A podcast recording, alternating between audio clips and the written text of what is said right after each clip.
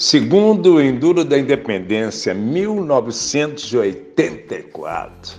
480 pilotos participando dessa prova fantástica. Aliás, com relação à participação, teve vários pilotos para garantir a sua vaga.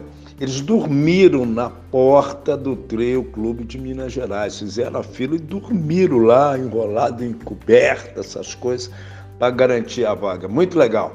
Bom, 240 pilotos largando no primeiro dia em Taubaté e a outra metade, ou seja, o grupo A largando em Taubaté e o grupo B largando em Paraty, se encontrando em Guaratinguetá, ainda em São Paulo, e participaram do restante do dia uh, até Caxambu.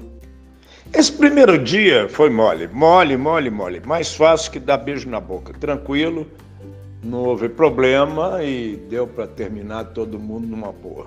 Bom, segundo dia de prova. Segundo dia de prova, largando às 7 horas da manhã, com destino a São João del Rei. Ah, meu pai! Teve uma poderosa de uma subida com muito cascalho, cascalho pra caramba, muita brita.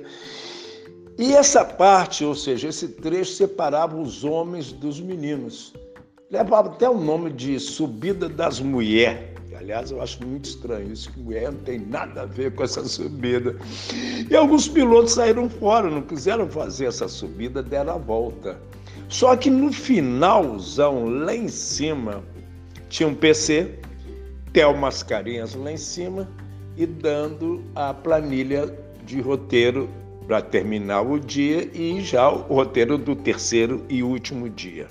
Conclusão: quem perdeu, perdeu. Teve que ir atrás carrapatando, aí pegando na planilha já no final do segundo dia para fazer o terceiro.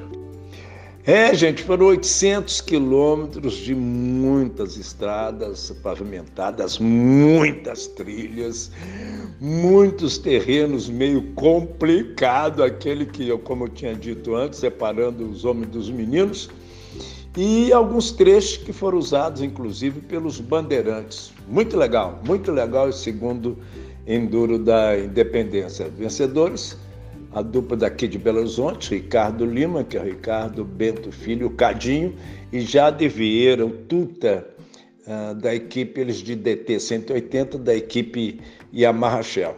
Gente, falei, um abraço e beijo para todos. Tchau, tchau. Ah, esse que eu tô batendo um papo com ele aí, na chegada do Enduro é o, o Marco Antônio Valentim, o Carioquinha.